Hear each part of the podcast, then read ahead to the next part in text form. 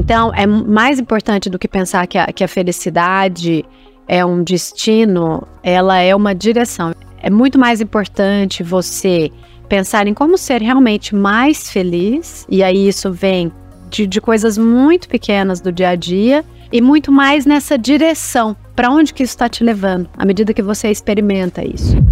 Porque, de fato, a única coisa que você controla num contexto instável é como você reage a esse contexto instável. E aí entra um, um conceito que eu gosto muito quando a gente fala desse processo, que é o conceito da metacognição, que é você pensar sobre o pensar, ou pensar o pensamento. 50% da nossa felicidade é atribuída à genética. Ou seja, a gente já vem com um set point determinado de felicidade. Então vão ter pessoas que vão ser naturalmente um pouco mais acima, elas vão operar um pouco mais acima, e pessoas que vão operar um pouco mais embaixo. Future Hacker Life Path Future. Olá pessoal, bem-vindo ao Future Hacker. Temos aqui a honra de receber a Ju Sawaya, uma super executiva experiente né, de mercado de empresas globais. Ela trabalhou nos últimos cinco anos na Meta e agora, né, seguindo o seu propósito de vida, né, um projeto pessoal, que eu queria que você falasse muito sobre, sobre ele, propósito de chegar na sua felicidade né, plena, do ponto de vista profissional e pessoal. Então, assim, eu queria também só fazer um disclaimer, né, foi interessante quando eu estava lendo a tua review, que quando você fala que a, a sua mãe teve uma, uma visão, que ela falou assim, olha, minha, minha filha vai estudar em Harvard, e aí você viu que como era importante estudar em Harvard, né? Você fez uma super formação, né? Passou por as maiores universidades aí do, do mundo aí. E eu queria que você contasse um pouco exatamente sobre esse, esse momento que você teve de, de olhar para nesse autoconhecimento que você chegasse na, em busca do propósito. Sim. Bom, é bem interessante, porque eu passei parte da minha infância num circo. Minha família era de circo. Então, eu estudava a cada 15, 20 dias em uma escola diferente. Então, assim que o circo mudava, eu mudava de escola. É, e a educação sempre foi algo muito importante para minha mãe. Assim, ela sempre falou: olha, você vai estudar. Então, ela sempre fazia a inscrição na escola antes ou junto com o alvará do circo. Então, realmente, eu chegava na, na cidade já tinha uma escola nova para eu ir. E desde essa época ela falava, Juliana, um dia você vai estudar em Harvard. Mas não necessariamente porque ela tinha uma consciência de que Harvard era a melhor escola do mundo, mas ela lia muitos livros de romance. E nesses livros, muitas coisas incríveis aconteciam em Harvard com aquelas pessoas maravilhosas que estavam lá. E ela achava que eu pertencia àquele lugar. Enfim, então eu cresci muito com esse pensamento e, e eu acho que é, a principal Uh, o principal asset, assim, transmitido pela minha mãe foi a habilidade de sonhar, porque para uma menina de circo do interior de Minas Gerais achar que poderia chegar em Harvard realmente é uma distância muito grande. Mas à medida que a gente vai vivendo e a gente vai se conectando com a nossa história, com as nossas habilidades, com as nossas possibilidades, a gente se aproxima de lugares que talvez originalmente não seriam os lugares que a gente se imaginaria. Então, acho que o componente né, de, de trazer essa possibilidade de sonhar, combinado com muito trabalho, é, te aproximam desses lugares. Então, eu fico muito feliz, realmente, eu consegui fazer essa formação, uma formação em liderança. Fiquei, assim, muito, muito grata com a oportunidade de estar lá e de ver que aquele lugar também, então, era um lugar para mim, e de que era possível. E, e eu não parei mais, na verdade, estudar é uma das minhas grandes paixões é, e aí agora eu estou, inclusive, combinando várias delas, né? Que é a habilidade de estudar, de me aprofundar com a felicidade, que é o meu objeto de estudo. Muito bom. Eu acho que antes da felicidade, então, já que você deu esse spoilerzinho aí, né, que a gente não tinha falado sobre o tema, muito interessante essa história, né? Eu queria saber quais são os grandes aprendizados, né? Imagina assim, essa tua vivência na, na infância, no circo, quer dizer, qual foi, o que você consegue puxar desse aprendizado, num, quer dizer, um, um, aprendizado muito peculiar, né? Quer dizer, né, que, assim, né, da grande maioria. Sim. Então, pô, fiquei curioso agora de saber o que que, o, que, o que isso te inspirou, né, do ponto de vista não só de carreira, mas assim de vida, de você estar tá, né, sendo uma, falar, nômade, né? E, e como, é que você conseguiu puxar esse conhecimento das regiões onde você passou? Uma perguntinha meio fora do script, mas eu acho que claro, não, muito bom. É, eu acho que tem alguns, alguns fatores importantes. Primeiro é que a minha educação ela não foi muito estruturada, como a gente vê. Porque, claro, à medida que eu ia mudando de cidade, aquela educação da geografia, uma matéria que já tinha passado, às vezes eu não pegava, outra que já entrava, e eram muitas matérias, foi muito complexo essa parte da estrutura que hoje é onde a educação se baseia. Né? Vamos criar uma estrutura. Então, isso eu não tive. É, agora, o que, que eu tive? Eu desenvolvi as habilidades que hoje né, a gente chama de soft skills de uma maneira muito instintiva, porque eu chegava, eu tinha que me familiarizar com aquele contexto, então eu tinha que observar né, como é que aquele contexto estava, uh, como é que aquele contexto era desenvolvido para eu fazer parte dele. Então, a questão da diversidade, por exemplo, e da inclusão, para mim, ela vem desde muito antes, porque eu chegava e eu tinha pouco tempo para fazer parte. É, então, isso foi uma das coisas. A segunda, a curiosidade, né? Eu tinha que fazer muitas perguntas para aprender o mais rápido que eu podia. E o terceiro, os relacionamentos eu entendi que, que eu ia chegar mais longe se eu, de fato, me aproximasse das pessoas certas, dos professores. Então, eu usava muito desses atributos que depois fez muita diferença na minha vida profissional, porque eu sempre fui a pessoa realmente muito curiosa, tanto que eu sempre trabalhei com pesquisas, números, dados, informação. É, sempre fiz muita questão dos meus relacionamentos, né? então desenvolvi muitas parcerias, eu eu sempre entendi que aquilo era o principal valor que eu ia tirar de cada lugar que eu estivesse. Né? Você esquece dos projetos, você se realiza por meio de muitas coisas, mas no fundo é muito bom quando você sai de uma empresa e você é lembrado para um almoço e você é lembrado em alguma situação. Então, esses aprendizados do circo, é, por um lado, me faltou muito a estrutura, que eu acho que aí depois, na minha vida profissional, eu busquei. E aí eu fiquei muito ávida, né, pelo conhecimento técnico. Então eu sou uma pessoa que busca muito conhecimento técnico, acho que para suprir aí o que faltou lá de trás. Mas o que fez a diferença foi esse conhecimento e essa habilidade é, muito mais que é, se aproxima do que a gente chama hoje de soft skills. Agora, agora é engraçado, porque assim, o que é interessante assim, é a reflexão depois mas também me interessa na época. Assim, Sim. isso dava revolta, assim, de você. Assim, isso dava. Porque às, às, vezes as pessoas estão no desconhecido. Depois tem a fase de, da reflexão. Mas no momento, isso. O que, o que gerava, assim, o seu sentimento que gerava na época de você ter que, que ter, fazer amizade aqui, depois de dois minutos você ter que abrir mão dessa amizade para outra amizade, pra. Como é que isso era a sua cabecinha, você ali. Ai, eu juro, é uma curiosidade interessante ali de. Olha, eu não, nunca parei para pensar nessa resposta, é uma ótima pergunta. É, mas na época, para mim, era como era. Eu não, eu não parava, porque eu não tinha muito uma referência de falar, nossa, então legal é você estar numa escola super estruturada. Meio que era o que era, e eu ia vivendo e ia colhendo aquelas experiências. Agora, quando eu tinha mais ou menos 13, 14 anos, a minha mãe, ela deixou de ter o circo para começar a viajar em festas de exposição com balão pula-pula. Na nossa época tinha muito balão pula-pula, né? Hoje nem sei se chama balão pula-pula ainda. E aí o que ela fazia, se ela me pedia ajuda para eu vestir de palhaço para ajudar a ficar ali meio que orientando aquele balão pula-pula, vendendo, ela né, tinha algodão doce, tinha sorvete, muitas coisas. E aí eu lembro que essa época eu já não gostava tanto, porque aí eu já era jovem, né? Eu já tinha os meus 12, 13 anos. E se você pensar hoje que menina de 13 anos quer vestir de palhaço. É, então, isso para mim foi uma coisa que eu falava: nossa, olha só, esse é o meu trabalho, isso é necessário para minha família, eu tenho que estar tá aqui. Eu não reclamava, então talvez minha mãe vai assistir essa entrevista vai ver que eu não gostava agora.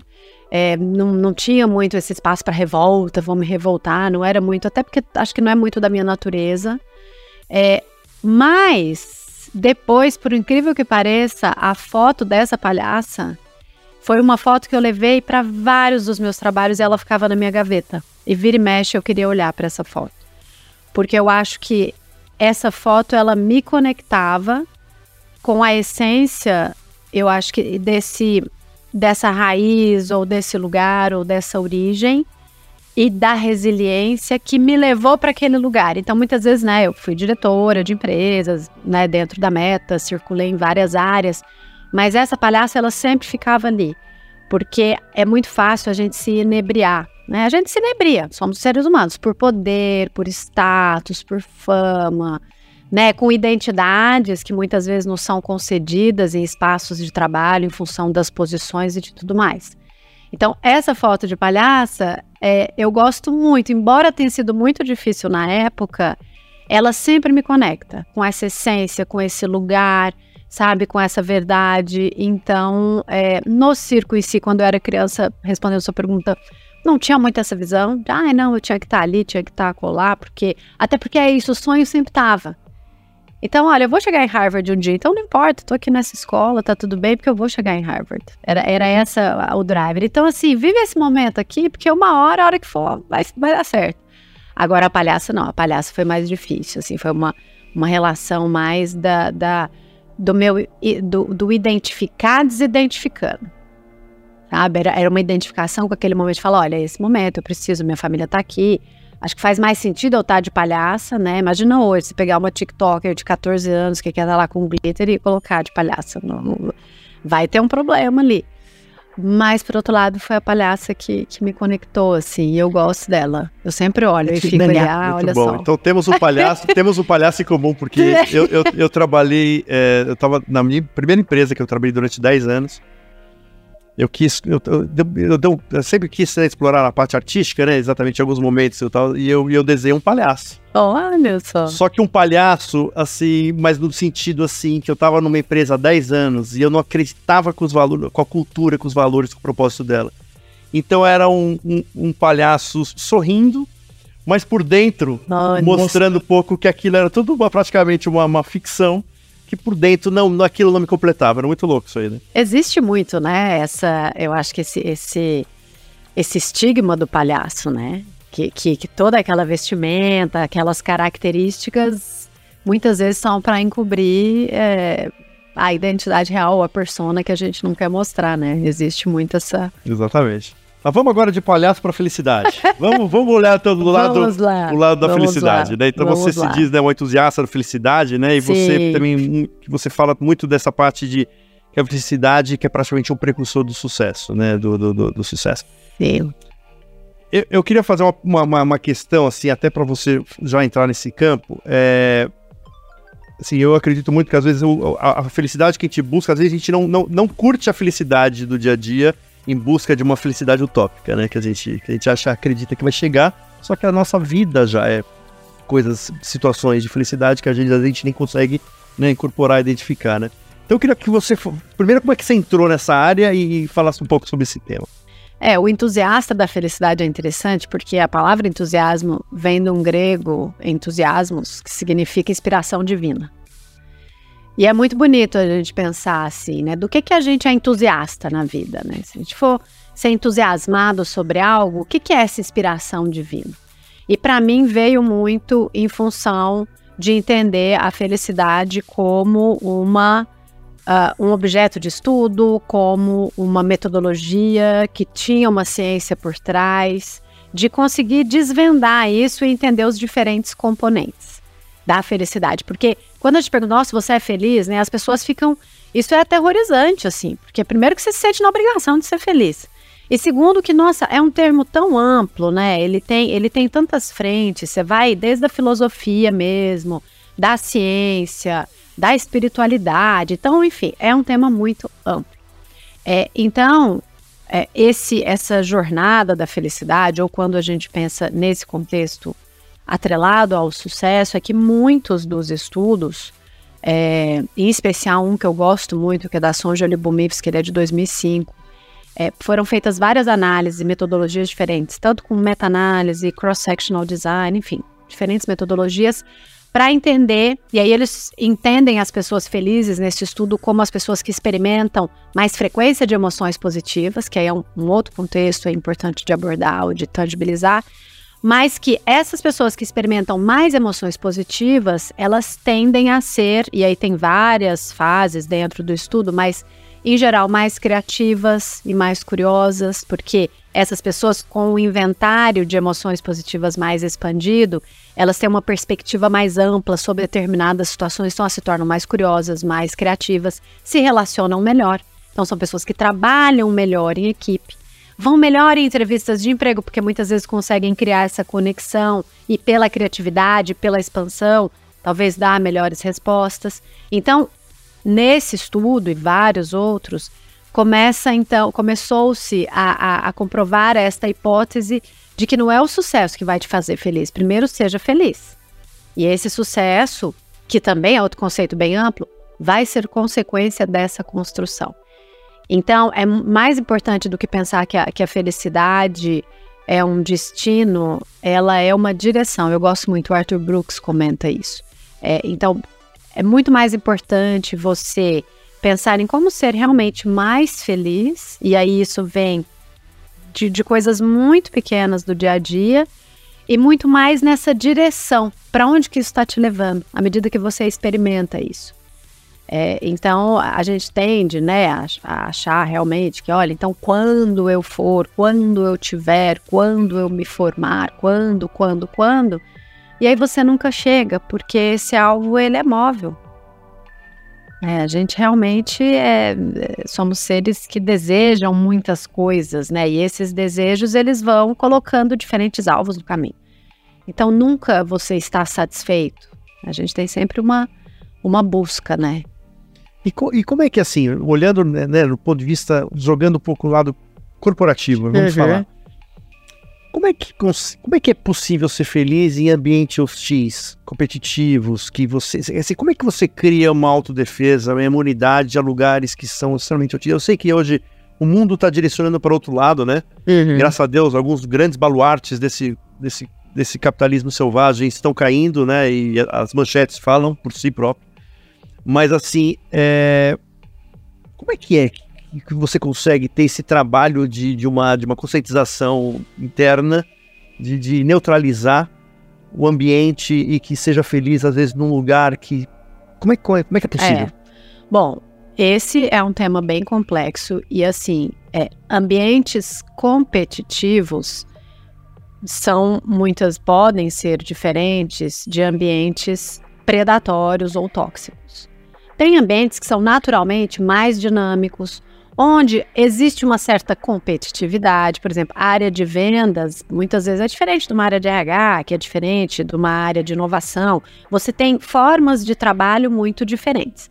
E as pessoas que vão estar nesses lugares têm que ter valores, de alguma forma, alinhados com aquele espaço. E se os valores estão alinhados, talvez a sua percepção emocional e cognitiva dentro daquele contexto também vai ser diferente. Então, para alguém da área de vendas, a parte de competir, muitas vezes, vai ser saudável. Essa pessoa vai se sentir muito mais entusiasmada do que frustrada.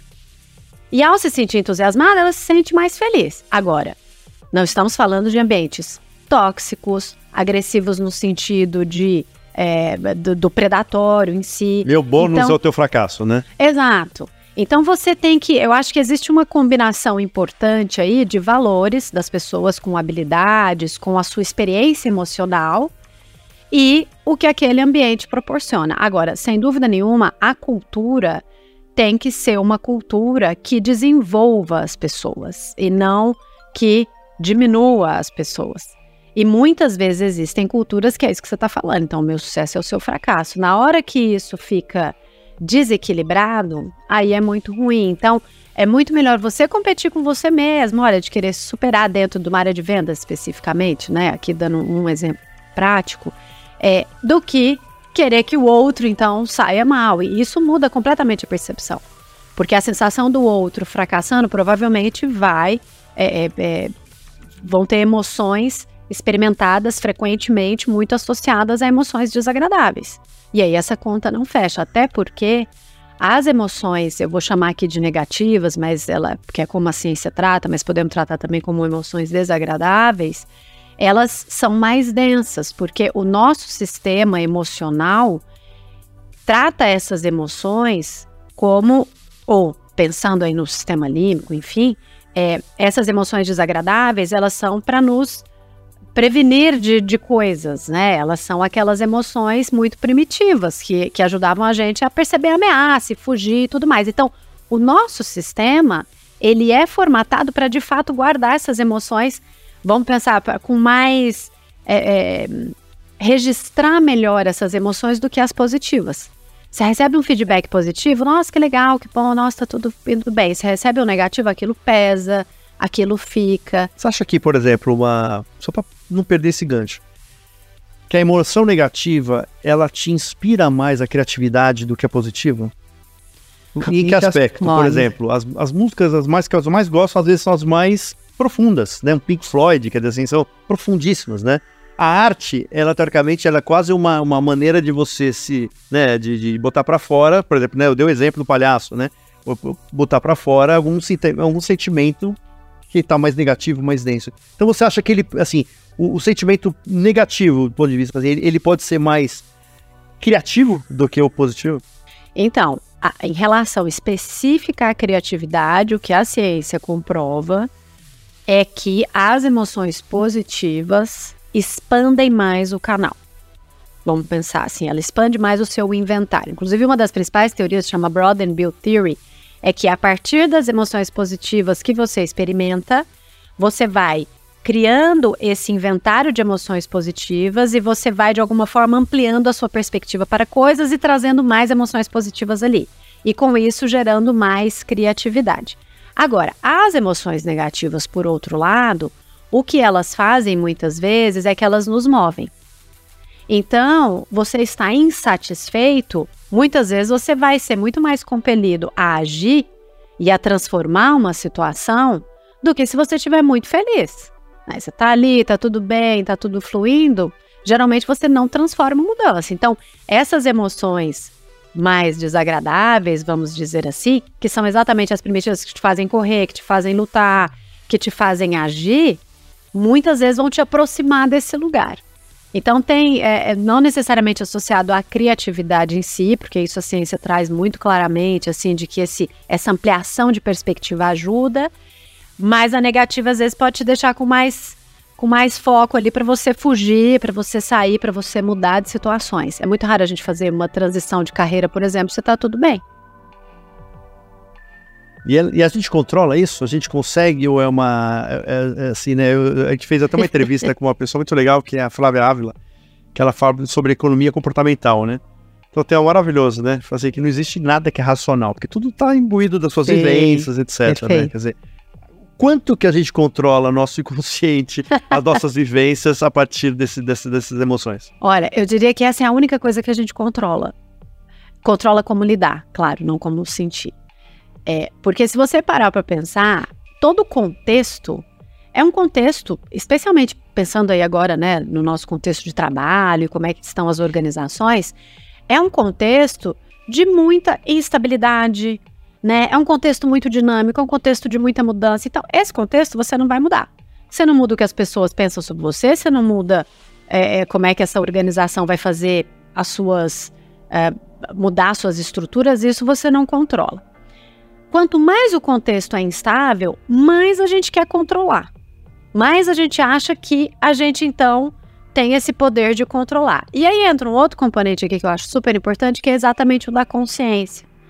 Porque, de fato, a única coisa que você controla num contexto instável é como você reage a esse contexto instável. E aí entra um, um conceito que eu gosto muito quando a gente fala desse processo, que é o conceito da metacognição, que é você pensar sobre o pensar ou pensar o pensamento. Que é quando você consegue, de alguma forma, se distanciar e falar: opa, peraí, olha o que, que eu estou sentindo, olha o que eu estou pensando, porque as emoções são construídas quase como um modelo preditivo, já que a gente está aqui, né, muito dentro de um contexto de, de tecnologia. É, as emoções, elas, na verdade, é, existe um machine learning das emoções ali, traduzindo para a nossa linguagem tecnológica. E aí, essas emoções, elas vão sendo muitas vezes confirmadas com base nesse aprendizado que você tem. Então, por exemplo, ah, você tem uma festa de família que você não gosta de porque você já sabe que tais comportamentos vão ser, vão causar tal ação em você aquela emoção ela já vai ser gerada a partir dessa construção de algo que você já aprendeu. Então é assim que as emoções muitas vezes chegam. É, e dentro desse contexto, então, a única coisa que você vai controlar é como lidar com essa emoção. Então, por isso que a metacognição aqui é super importante, porque o contexto você não muda e muito menos você controla. A única coisa que você controla é o que você tem. Então, esse processo da metacognição, ele pode ser mais desenvolvido com algumas ações intencionais. Só que isso dá muito trabalho, porque na maioria das vezes a gente vai lá, reage, xinga no trânsito, pronto, acabou, foi embora, e nem viu o que aconteceu. Então, é, é, é muito trabalhoso você parar e, e, e observar suas emoções e lidar com elas, tem todo, tem milhares de frameworks possíveis. Por isso que a meditação é tão popular assim, de nossa, dos vários estudos hoje sobre felicidade, sobre esse bem-estar, sobre, né, sobre as emoções em si, envolvem técnicas como a de meditação. Por quê? Porque ela consegue, de alguma forma, regular o seu pré-córtex frontal aqui para te ajudar a lidar ou, ou, ou, a monitorar e regular essas emoções mais facilmente. Por isso que a meditação é tão recomendada, né? Todo mundo fala de meditação. Porque falando do ponto de vista bem fisiológico mesmo, é, ela ajuda a regular. Então, nesses momentos que vem essas emoções, você consegue, é quase como se você criasse um espaço entre o estímulo e a resposta. E é esse espaço que a gente consegue atuar. Acho que a meditação e o esporte também, né? Muito, não, aí existem vários. Não, porque eu lembro que a gente é. também, eu vou, eu vou aproveitar e falar também de outro entrevistado nosso, que é o Fábio Gurgel, né? Que é um lutador, né? Super reconhecido, campeão, hein? E aí eu comecei a falar para ele assim, mas eu queria entender a essência do jiu-jitsu. E esquece o esporte. Eu queria assim, eu falei, André, a essência do jiu-jitsu é racionalização de impulso. Exatamente isso que a gente está falando. Então eu falei assim, então quer dizer que você está me contando... Eu, eu falei, André, até 30 anos de idade, até 35, eu queria ganhar prêmio. Eu queria ganhar troféu. A partir dessa idade, você começa a entender a essência do esporte mesmo. Daí fala assim, cara, e aí você começa a trabalhar, ter a noção desse mesh learning. Porque daí ele, ele tem até um exemplo, ele assim, ele ia para um palco junto com um empresário, ele e um, os dois caras iam par participar de um evento, um empresário tremendo, assim, que nem vara verde, né? E ele super tranquilão, né? E aí ali ele percebeu isso, quer dizer, né, o fato do o que o esporte fez no fortalecimento desse conhecimento, né, da, da, da dessa, né, do, do, do ação-reação, que aí eu falei, pô, então engraçado, então jiu-jitsu teoricamente deveria ser uma matéria praticamente para autoestima, para depressão, quer dizer, né? E aí, Porque te ajuda a estar presente. Não, é, quando você vai ver também jogador de tênis, quer dizer, você percebe Isso. quando o cara perde o controle, acabou. E se o Sim. cara consegue, né, a, a manter o, o, psicológico, ah, não precisa jogar tênis, jogo do futebol do, do, do Brasil, futebol, né? Isso. Quando você, é, é, é, muito interessante isso. Essa é uma das vertentes. Agora tem a outra vertente do esporte, que aí é a questão hormonal, que aí é a serotonina, por exemplo, ou endorfina. Quando você faz um esporte, né? E aí o esporte que seja bom para você, às vezes é corrida, às vezes é yoga, natação, o que quer que seja, você libera ali muitos hormônios que vão ajudar a regular o seu cérebro. Então, de novo, você fica menos reativo. Um cérebro equilibrado, é, com todos os componentes necessários ali, ajuda. E aí vai facilitar muito mais essa atenção, vai facilitar muito mais a metacognição e uma série de coisas. Então, você tem o esporte aí como, como, como dois lados bem importantes. Perfeito. Eu queria que. Eu, eu vou dar um exemplo também, só para não perder um pouco do esporte, né? Uma, uma coisa que eu tenho percebido é assim: é a reação. Não sei quem percebe isso aí, a reação da, de competição do skate feminino. São meninas de 13, 14 anos que estão competindo, aonde uma cai toda, e todas comemoram as vitórias e consolam nas derrotas. Eu, assim, se olhando num prisma meio amplificado, é uma evolução tão grande né, de você ver como as meninas elas, elas vibram pelo sucesso das outras, mesmo estando competindo. Como é que é? Como é essa visão assim de? Você acha que esse é um, um caminho para onde está indo assim para a sociedade? Olha, eu acho que aí tem um componente importante que é o fortalecimento dessa comunidade. Provavelmente é uma comunidade cujos códigos são muito embasados na cooperação e na colaboração. Se for outra comunidade, talvez os códigos são completamente diferentes. Então, acho que esse, esse poder da comunidade, ele vem muito, é, vem muito forte para que os efeitos sejam sentidos desse jeito que a gente está falando. Então, no esporte, ou tem vários modelos de comunidades, né? Seria o ideal do mundo né? Seria o ideal, que a gente muito mais contribuísse, que a gente muito mais apoiasse, que a gente muito mais se unisse. Até porque o estudo mais longevo de Harvard, e aí quando você pensa nesses estudos científicos feitos é, sobre felicidade, especificamente esse, é, é um estudo que ele tem mais de 80 anos. É um estudo onde eles acompanharam a vida das pessoas ao longo desses 80 anos, ou seja, muita gente do estudo já até morreu, inclusive quem idealizou. É, e o que eles identificaram é que as pessoas mais felizes têm relacionamentos mais calorosos. Ou seja, a base dessa construção de uma vida boa, que eles chamam, né? De uma vida feliz, são os relacionamentos. E essa é a base de tudo. E o que eles identificaram foi que as pessoas daí mais felizes, além de ter relacionamentos mais calorosos, elas eram mais saudáveis.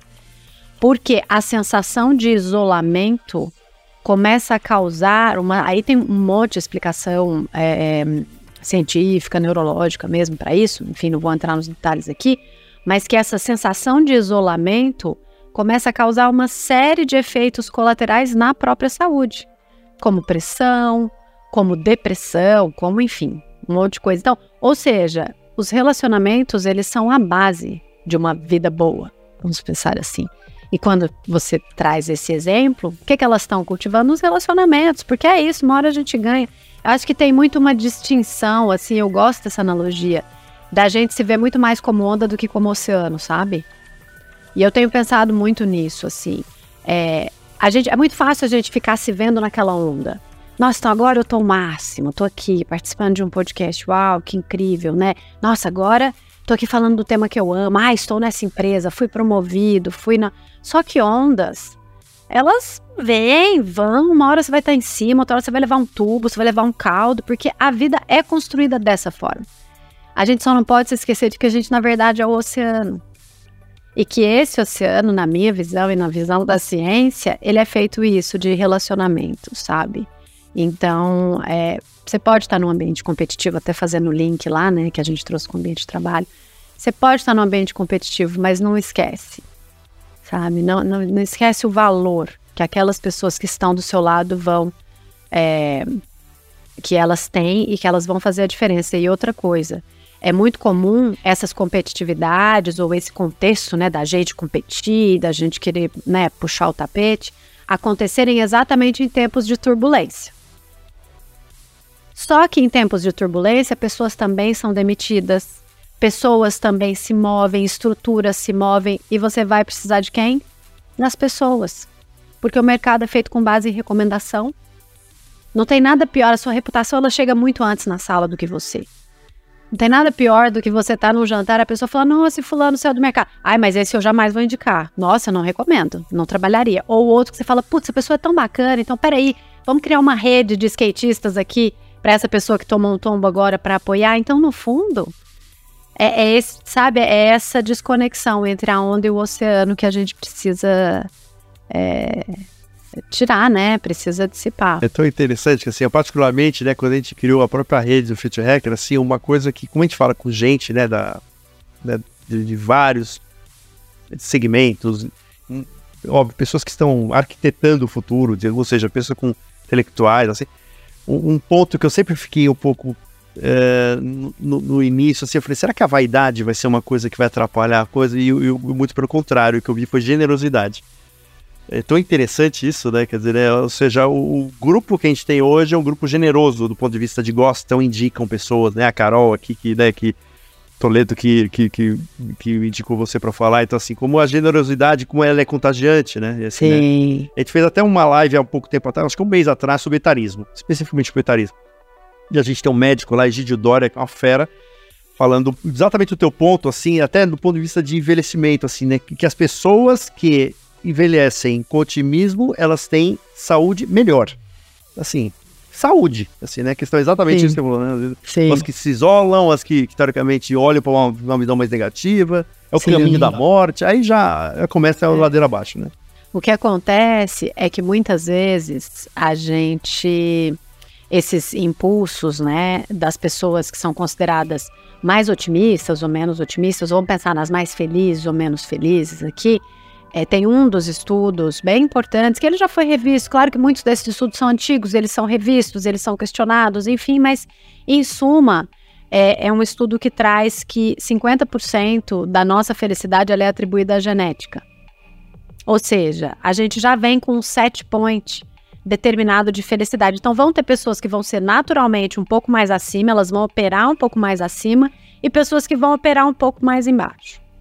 É, 10% atribuídos às circunstâncias. Olha, então fui promovido, né? Mudei de país, fui demitido. Da mesma forma que essas circunstâncias vão te fazendo sair um pouquinho desse sete pontos para baixo ou para cima, mas você volta para ele.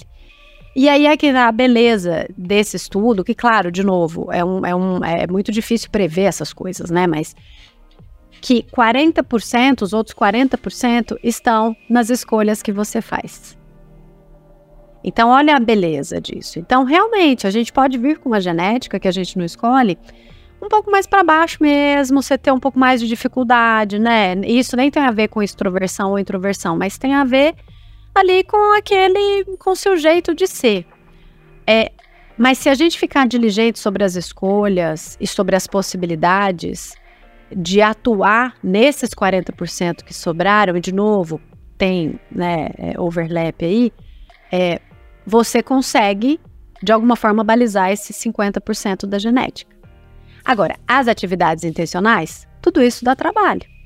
Dá trabalho. Ser feliz dá trabalho, porque você fica ali por conta. Então tá, então você vai meditar, você vai fazer exercício, nem tô falando para fazer tudo que tem na lista, né? São milhares de ações que você pode fazer. Mas existe um, uma intencionalidade, um nível de consciência que é necessário para que você faça. A boa notícia é que é possível. Agora, realmente, uma pessoa que opera mais abaixo, talvez ela tenha mais dificuldade de se engajar numa atividade intencional do que alguém que opera alto, porque alguém que opera alto Vamos, vamos para yoga, vamos, vamos fazer não sei o quê, vamos, vamos. Já tem um nível de, de entusiasmo ali que é, que é mais alto. Afinal, a pessoa está mais alta. Mas, pra, independente de onde você esteja, se seja mais fácil ou mais difícil, existe uma intencionalidade possível.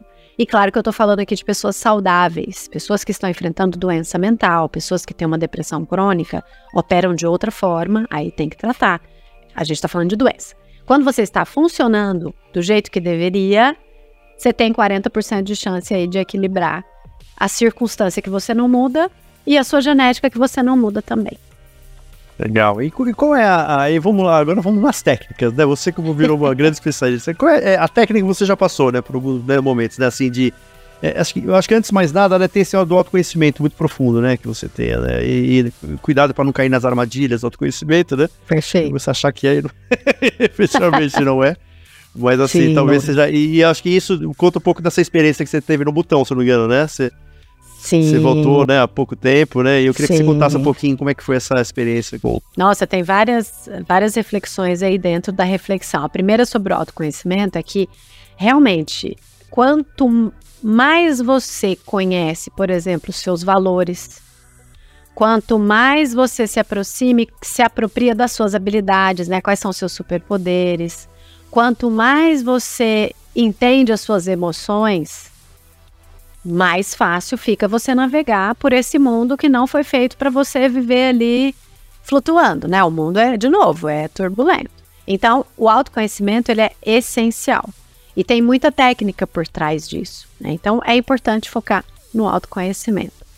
É, e em função deste autoconhecimento é que eu fiz a minha transição de carreira. Ainda estou explorando muitas possibilidades dentro dela, o que é maravilhoso, porque depois de tantos anos né, de vida corporativa, tem mais de 20 anos em empresas, é a primeira vez que eu paro e consigo olhar essa perspectiva um pouco mais longe e falar: quer saber, eu vou poder explorar outras coisas. A gente sempre pensa em explorar cargos, né? Quero explorar esse cargo, quero explorar essa habilidade, mas quando a gente é a própria carreira, esse explorar também faz parte, mas se eu não tivesse o autoconhecimento, seria muito difícil chegar nesse lugar. E especificamente o botão, ele veio, eu fui parte de uma comitiva de executivos que foi visitar o país com o objetivo de trazer o GNH, que é o Gross National Happiness Index, que eles têm para as organizações. Então, tem sido feito muitos estudos nesse sentido.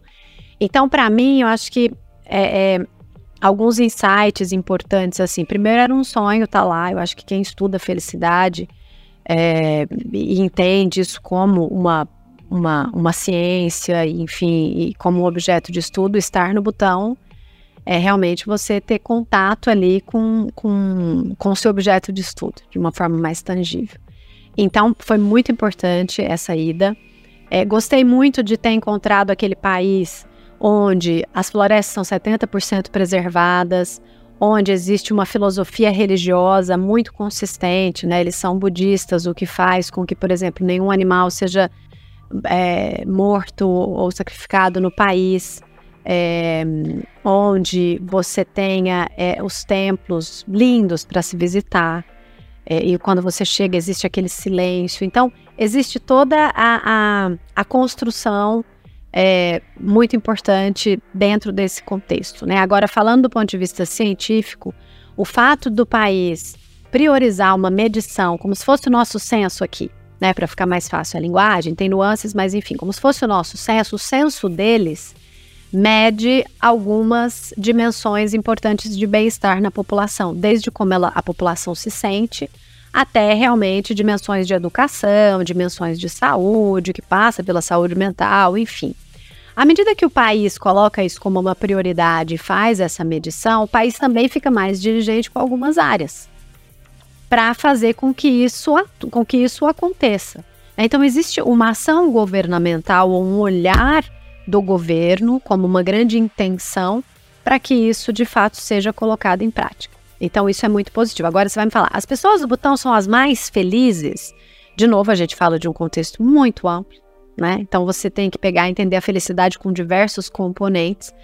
Mas o que eu vi é que existe uma sensação ou uma uma uma noção que é do que eles chamam de contentamento que vem muito do budismo, é muito uma tradução do budismo, né? Mas que é o estar contente. O que é, o estar contente? A gente poderia traduzir isso dentro da, da filosofia que vem lá de Aristóteles, com o conceito de eudaimonia, que é quando você alcança o seu potencial máximo, é quando você está muito mais próximo das virtudes ou do que você tem de melhor. Isso é estar contente. Agora, no dia a dia, as pessoas se estressam, as pessoas têm desejos, como qualquer outra. Então, os jovens do Butão, por exemplo, como é um país muito pequenininho, eles estão indo para a Austrália para trabalhar, para estudar. Eu vi crianças de 12 anos fazendo TikTok na rua, fazendo as dancinhas no Butão. É algo que você fala, nossa, mas não achava, achava que todo mundo lá ficava flutuando numa nuvem, né? Assim, maravilhosa e tal. Realmente existe um senso de contentamento. Então, talvez a noção de ser oceano é muito clara. E que quando vêm as ondas, eles sabem talvez melhor como lidar. Talvez isso já esteja mais incutido, né? Essa visão mais oriental é muito diferente da nossa aqui, que é muito ocidentalizada, muito hedonista, né? Que vai muito em busca de muitas coisas. Mas existem os desejos lá também. Então foi importante estar em contato. Foi importante estar em contato com, com, com essa cultura, é importante estar em contato com essa iniciativa governamental, entender como isso é possível, entender como isso seria traduzido para as organizações, também acho que é um, é um ponto importante. Mas, é, é, mas somos seres humanos.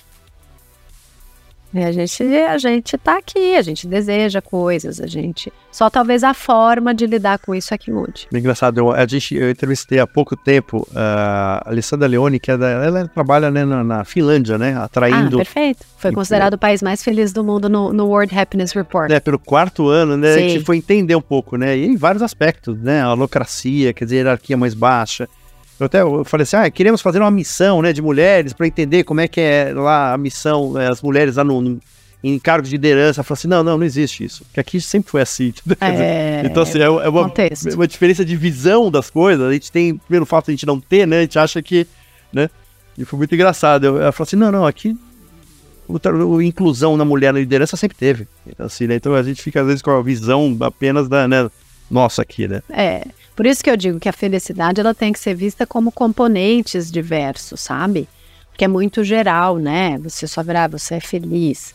Claro que num país onde não existe tanta desigualdade, né? Isso, isso acaba sendo refletido. e desigualdade tem, tem, vários sei lá, níveis. cinco meses no escuro, né? Como é que eles lidam com, com isso aí também? Porque a diversidade é outro tipo de diversidade, né? É outro tipo. Aqui então. você tem sol pra gente o ano inteiro. É pra Fortaleza, né? O melhor clima do mundo, né? Então, Sim. Né? Então... Você vê, então são, são, são nuances, são nuances. Por isso que eu gosto muito da minha alma de pesquisadora, né? De ter vivido tanto tempo dentro de um instituto de pesquisa, porque é sempre, é, vai existir evidência para tudo. O que é importante é como é que você faz o sense making dessas evidências. Que hipótese você quer testar? O que, que é aquilo, o que, que é aquele número, o que, que aquele dado está te contando? Sobre aquela hipótese. O que, que você aprende, o que, que você aplica. Então, são muitas. Entre, entre a Finlândia e o Butão, existem diferenças imensas ali. Então, é mais você entender qual a hipótese, qual a perspectiva para chegar na resposta mais coerente. Perfeito. Ju, tem uma última questão que é em relação ao, ao lado corporativo desses teus estudos. Então, Sim. assim, ele pode ter um trabalho junto com segurança psicológica das empresas, que existe aí um, um caminho aí de, de, de, de ir para as empresas e fazer esse, esse, essa pesquisa de, de satisfação, de felicidade, de para onde que a empresa pode ajudar, né? Perfeito. Então, assim, eu queria que você olhasse esse lado corporativo, que já é uma das últimas questões aí. Claro, ótimo, vamos lá. Bom, então o meu estudo e o meu mestrado ele é muito focado nisso, né? Entender é, o impacto da liderança na felicidade. E quando a gente pensa é, na felicidade dos colaboradores, enfim, quando a gente pensa em felicidade dentro da organização, você tem de novo muitos componentes para serem avaliados. Mas existem três que são bem relevantes, que é o engajamento, que é o quanto aquela pessoa e aí esse engajamento ele vem muito no aspecto afetivo cognitivo, né? O quanto aquela pessoa está entusiasmada de estar ali, enfim, várias formas de medir isso. A satisfação geral, satisfação com a supervisão, satisfação com benefício, satisfação com estar ali ou não, formas de trabalho e tudo mais. E o terceiro, que é o que a gente chama de comprometimento afetivo com aquela organização. Esses três construtos são super importantes e validados pela ciência como sendo uma, é, o construto de felicidade no trabalho, né? Só que tem elementos aí que fazem muita diferença e é isso que eu, que eu tô exatamente, uma das minhas principais hipóteses, porque você, quando pensa nesse conceito, é muito importante conectar a liderança com isso. Muitas vezes, a empresa para você é o líder que você reporta. Quantas empresas você já passou? Às vezes você nem lembra muito da empresa, mas nossa, eu trabalhei com ciclano, trabalhei com fulano, foi extremamente né, inspirador, ou me ajudou a entender metas mais claramente, um milhão de comportamentos de liderança que podem fazer a diferença. Então, a liderança não pode ser tirada dessa equação. O que acontece muitas vezes com processos de bem-estar nas organizações, que hoje vai muito mais para esse lado do bem-estar agora, que está começando a chamar isso de felicidade, é que eles vão, muitas vezes, sei lá, fazem um pulse, fazem aquela pesquisa de clima. Mas aquilo não está necessariamente conectado com os treinamentos que a liderança vai ter. Aquilo não está conectado com a cultura da empresa, às vezes aquilo não está conectado nada com nada. Então, entender a felicidade com diversos componentes e trazer isso com métricas é, conectadas, né? Porque é multidimensional, mas como é que você integra é super importante. E para mim, a liderança é um dos principais fatores, conectando também aí a minha variável mediadora do meu estudo é segurança psicológica, porque num ambiente onde as pessoas não conseguem é, fazer perguntas, onde elas não conseguem questionar decisões, onde elas não conseguem dar ideias, onde elas não conseguem ser autênticas, vai ser muito difícil que esse ambiente prospere.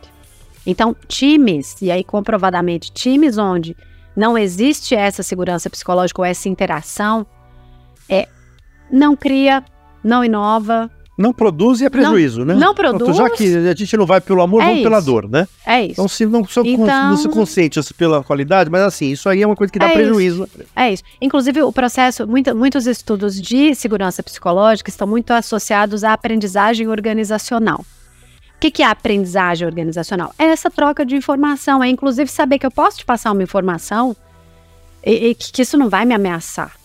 Né? E tem muitos ambientes onde isso não acontece. E a liderança, é, na minha hipótese, é o que eu testo, enfim, tem papel fundamental nisso. Então, isso não está desconectado. Isso não é, primeiro, um assunto só do RH, né? Isso não é um assunto só da cultura, não, mas aí a cultura, a cultura vira uma entidade. Não, às vezes é a liderança mesmo, é você estar tá ali no seu time. Eu concordo em número grau. E eu acho que a né, liderança então... para esse papel e para vários outros, né? Papel de transformação. Exato. Exato. Tem empresa que fala, não, vamos fazer uma transformação digital, mas o, o, o líder não se coloca naquele grupo.